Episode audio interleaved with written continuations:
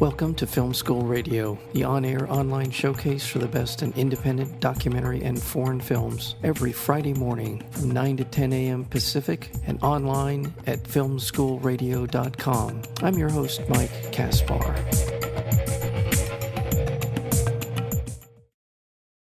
Smiling Through the Apocalypse, Esquire in the 60s, traces the life of legendary Esquire magazine editor Harold Hayes.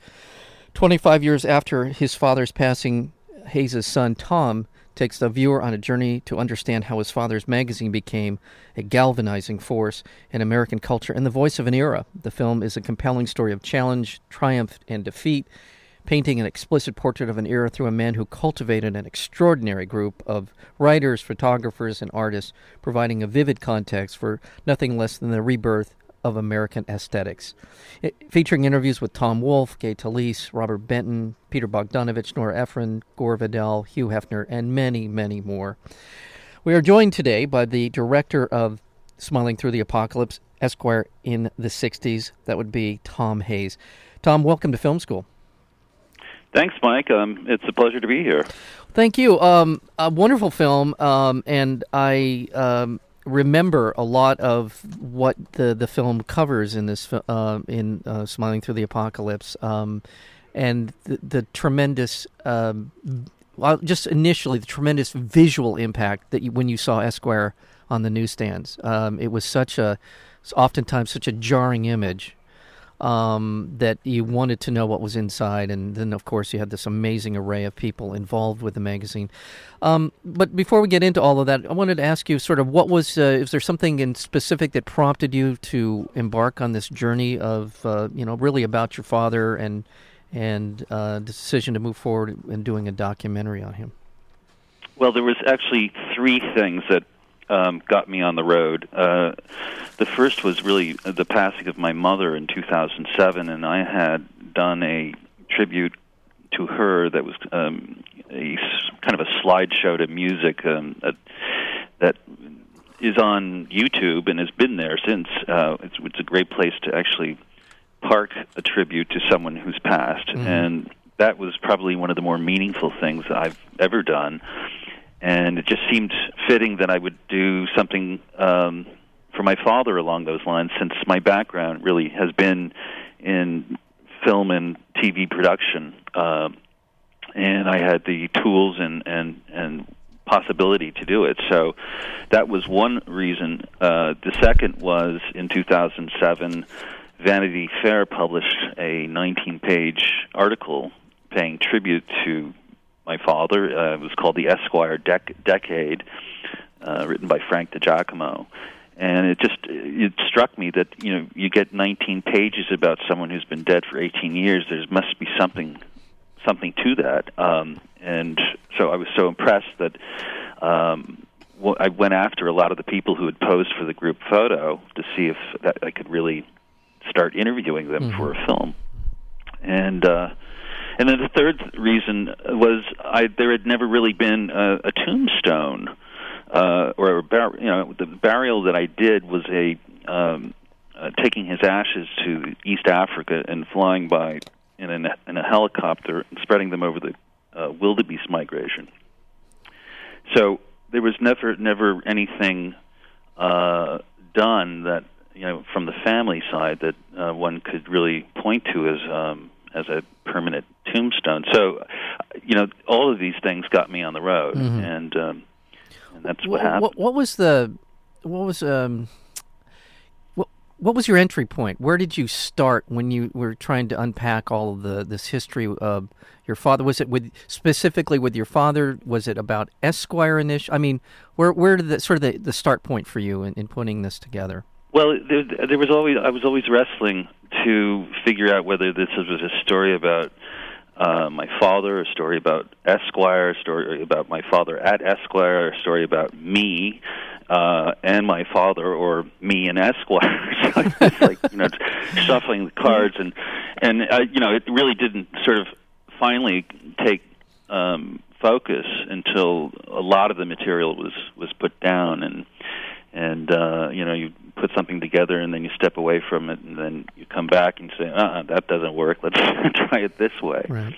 But the entry point, I think, was really um, figuring out who was going to still be around. I mean, who was going to be uh, uh, available available to me where I was in New York City uh, easily. Mm-hmm. And you know, oddly, I, my first reach to Tom Wolfe, I thought that was the you know uh, obvious first stop, but. Uh, Ironically, it actually took me two years to get that interview because he was so involved with the, uh, the writing of his book Back to Blood, and so it was hard to get him away from that. But finally I got there. But Mm-hmm. the first interview actually turned out to be Robert Frank, who actually nobody gets an interview with. Uh, he's you know the the photographer, and they had been uh, paying tribute to him at the Metropolitan Museum. I mean, it was a huge sign, Robert Frank out front, and but you know he he took my call and he said, "Well, maybe," you know, and uh, it was kind of a weird story, but we finally we finally got in front of him, and I actually had I didn't have a clue of what to ask him, and the whole thing kind of turned around because he's also a documentary filmmaker, and he started interviewing me, um, almost more than I was interviewing him. But um, you know, that's that was the very first interview, and I So, got my feet wet there. But uh, well, and, and um, well, I want to remind our listeners we're speaking with uh, Tom Hayes, the director of the new film, uh, new documentary film, uh, "Smiling Through the Apocalypse," Esquire in the '60s. And for those of you magazines, by the way, there was a whole thing with magazines way back in the the '60s and '70s. This is truly one of, uh, if not the premier uh, ma- cultural touchstone magazine. I, I think you could argue in some ways uh, for the sort of counterculture to have been Rolling Stone, but uh, the Esquire, in terms of sort of just literary um, heft, people who were uh, the new, so-called new journalism, this was really uh, the the publication that you look to for that. Um, and by the way, uh, uh, Tom will be here in town. He's here in town for um, Q and A's at the Music Hall Theater, which is where it's opening uh, tonight. the Laemmle The Music Lim- yeah. yeah. In uh, it's it's really to me it's Beverly Hills. It says Los Angeles, but it's right on on Wilshire there, so it's in that sort of near Doheny. yeah yeah. It's near it's near uh, it's L.A. Beverly Hills adjacent, whatever you want to call. it, But it's right there. It's a great theater. It's a great place to go see uh, a film. You're there tonight for the 7:30 screening, and also tomorrow night for the 7:30 screening. So Friday and Saturday night, and then and it- Sunday afternoon for the four. Uh, 4:50. the time. for something. Four Uh, four fifty, four fifty Yeah. screening on Sunday. Um, so, uh, just going back to your your childhood, I mean, how what was the age range? He was the editor. Uh, uh, Harold Hayes was the editor of uh, Esquire from sixty three to seventy three. How old were you when he started?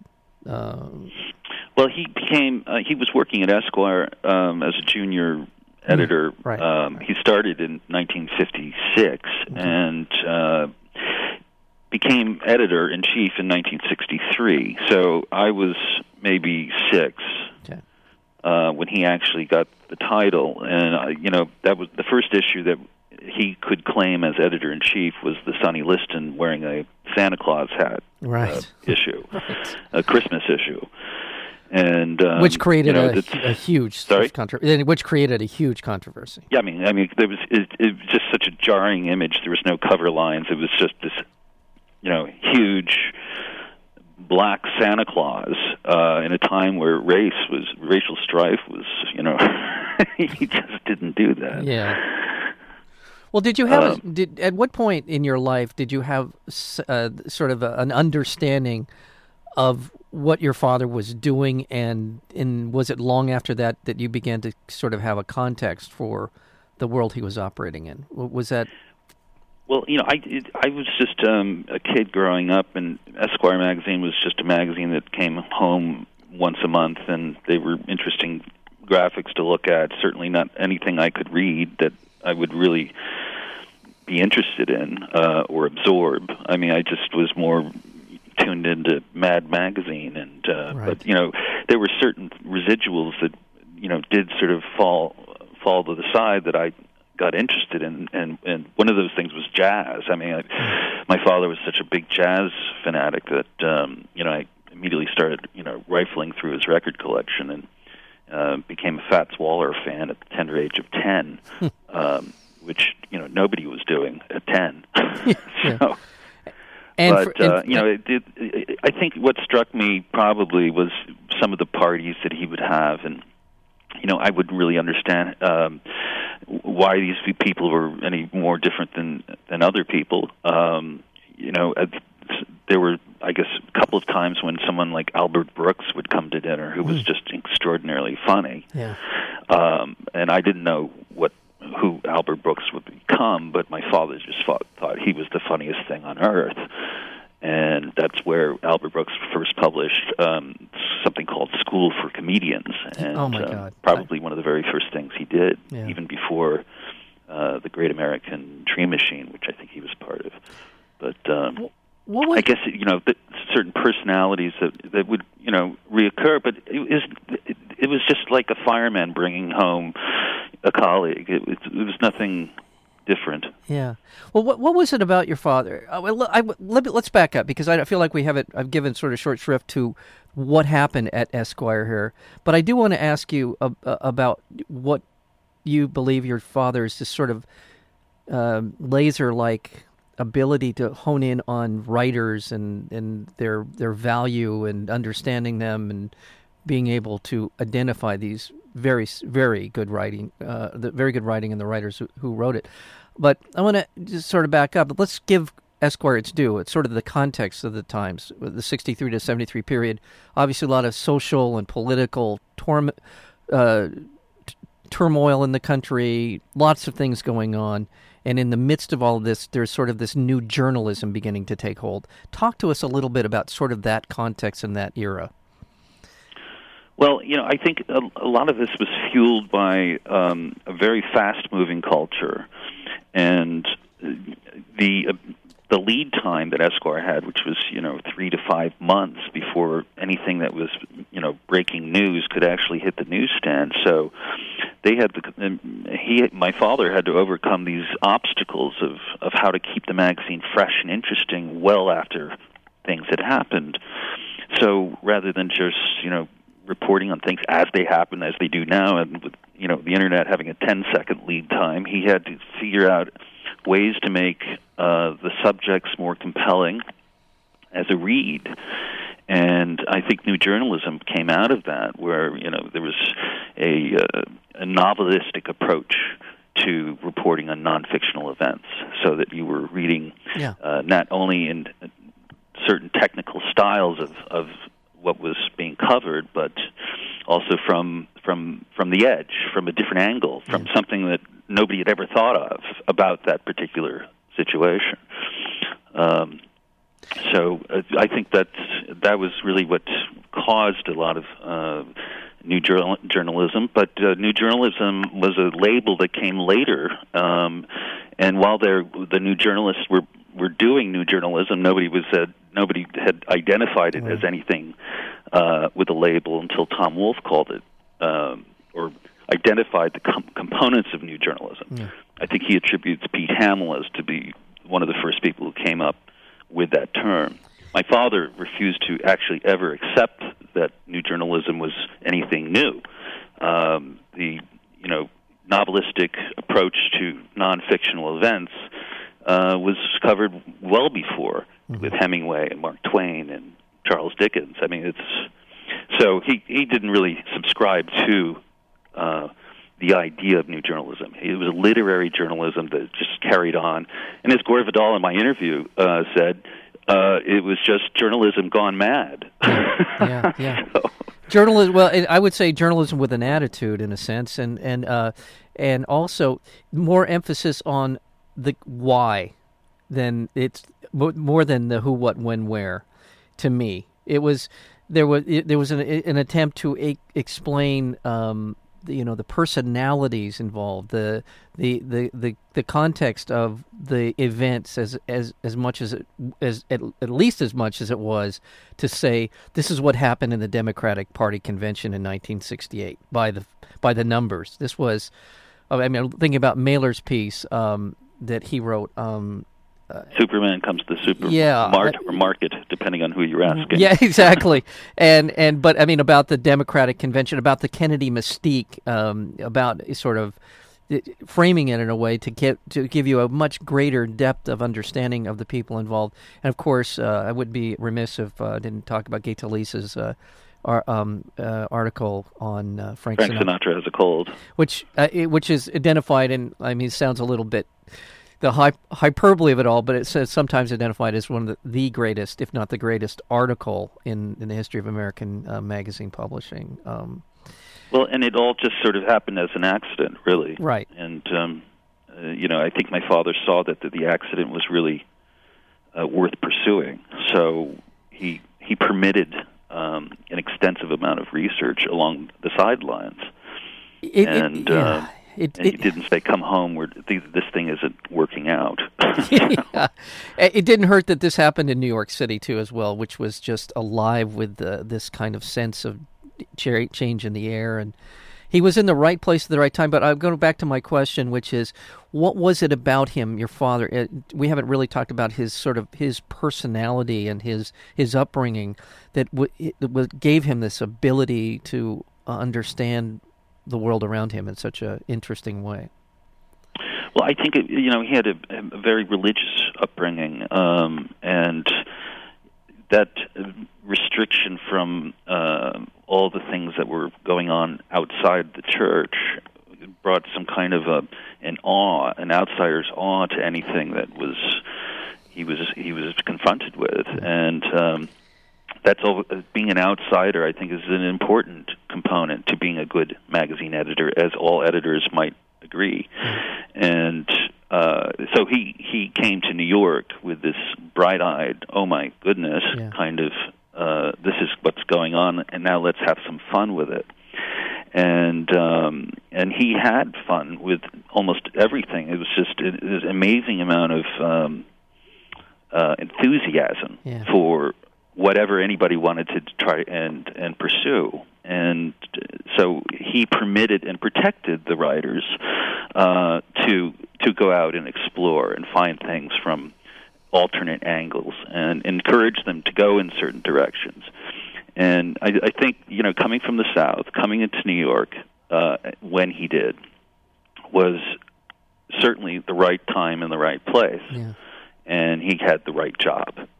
so it was Yeah, a, a yeah. cosmic force that, that that really caused Esquire to uh, to blossom when it did there. Yeah, uh, there's so much in this film. We're really just barely scratching the surface. Sort of his upbringing, the people around him, his history going back to Wake Forest, uh, this, this sort, of, all of these things, and and I, I and again, I think you, you you touched on something that I think is important to point out. Esquire always had a, a just a wonderful sense of humor, a wonderful sense. It's sort of a wry sense of humor generally, but a Satiric, even. yeah, satiric. It was there was a lot of things. It it definitely did not talk down to the audience. It it it elevated. I it just it elevated everything about the magazine. The graphics, the photographs. We didn't m- even mention Diane Arbus. It suggests it was a, it was, it was a huge amount of suggestion. yeah, yeah. It was just there was so many things, uh, and uh, you know, we're I'm sort of imbuing this one magazine with a lot of different things. But it, it's in this environment, a media environment that we live in today. It's it's it's hard to. I mean, it's it, it was a different time, and there were journals like this. There were news programs that you watched and you and you took a lot of information the country took a lot of information and moved forward on these assumptions that we don't necessarily uh, do that as much uh, in today's environment that way but um, um, I, I want to, by the way, I want to remind our listeners we're speaking with Tom Hayes, uh, the director of Smiling Through the Apocalypse, Esquire in the 60s. You're going to be at the Music Hall 3, uh, Laemmle's Music Hall 3 in Los Angeles tonight, Friday night, and Saturday night at the 7.30 screenings, and then on Sunday at the 4.50 screening. That's uh, this weekend. Check it out. The suits really care about opening weekend, so go go see this. Um, what do you miss? What do you miss about your father? What was the thing that, uh, just from a personal perspective, that when you look back on on him and the impact he had on you? Well, you know, it, it took me a really long time um, to get over the loss of him, and you know, I think I, I, I miss more the the father than than the editor, Mm-hmm. um, because I really didn't know him as an editor, and you know, he would come home and be a father. So it the editorial side of all of this is kind of is, is pretty fresh for me, um, in in making this film, and to have all these people, t- you know, talk about your dad in a way that uh, you never heard before Mm-hmm. was was very uh, stimulating. Um, but you know, he was a man who would listen to you, and he would also have reflections on you know any problem that would be I would, as a growing young man, be confronted with, and um, I think that's what I miss most. Uh, in, in him being gone 25 years now, it's I'm I'm still missing that, and I think that's probably what a lot of people who are close to their fathers miss, uh, regardless of what of Oh, yeah. what achievements they've made in life. Well, well, Tom Hayes. Then, what has this has this film? Has it stirred up the the facts of you him not being in your life? This, or has it? Have you come to reconcile? What what is the sort of what has been the impact I, of making I still film? cry um, at the end. Mhm, yeah. Okay. After having you know made this myself, um, which means editing it myself, Right. and having watched it, you know, probably nine thousand times, um, Yeah. it's still difficult at the end. Yeah. So, He- um, Well, as an outsider, as someone who just uh, you know learned the, the depth of his skills and his as a and, and to some extent getting to know him as a person, he he just seems like a, he was a remarkable person on a lot of different levels, and uh, I understand. I understand how you. yeah, but um, it, it also just gives me great pleasure to share um, what I what I was able to uncover, and, and fortunately, before some of them um, passed. I Yeah. mean, I got Nora Ephron, I guess, two years before she passed, and Gore's um, gone. and uh, Gore Vidal Yeah. also, which uh, Yeah. was a real treat. I mean, I had no idea what I was walking into in, in either of those interviews. Um, I thought Gore Vidal surely wouldn't be talking about his dispute with William Buckley, but you know, he went into great detail, and um, so I wasn't able to actually include every detail about that one particular chapter, which was a huge uh, Yeah. event in my father's editorial. Well, he was able to get a lot of that out in the in the recent documentary about him, the Gore Vidal documentary. So Yeah. he covered that pretty well. But yeah, no, it, it's a it's a wonderful film, uh, Tom. This is uh, terrific. I really, um, for me, having lived through uh, this era, uh, reminds me of you know the level of just for me the level of discourse. If you were in, if you were looking and reading the right journals in terms of um, the the platforms that they were providing for people with very disparate points of view. Um, it's hard to find that um, in in a single place anymore, and uh, was people are just too safe. They don't they Yeah. don't dare to We provoke as, Yeah. as as they did then, which had you know less possibility to provoke. Really, Right. Well, we, we, we tend now um, to go to the places that reinforce what we think we already know, and th- and and it was not that was not Esquire. right. Thank you. Thank you so much for being a part of film school. Um, again, the film is uh, Smiling Through the Apocalypse, Esquire in the 60s, and the director and, and all around, you did a lot of different things on this film. You identified uh, being the editor uh, and uh, it's a- Writer, editor, Yeah. producer, director, You- narrator, there you, and narrator. That's And- yes, and narrator. and sound mixer. okay, well, a terrific job. Uh, see it to go to the uh, people check check it out. The music, the Laemmle Music Hall in Los Angeles. Uh, Tom will be there tonight for the 7:30 screenings, as well as tomorrow night, and then on Sunday at 4:50 uh, for the screening there for a Q and A. Thank you so much for being a part of Film School, Tom. Thank you, Mike. Take care. Bye bye. Bye.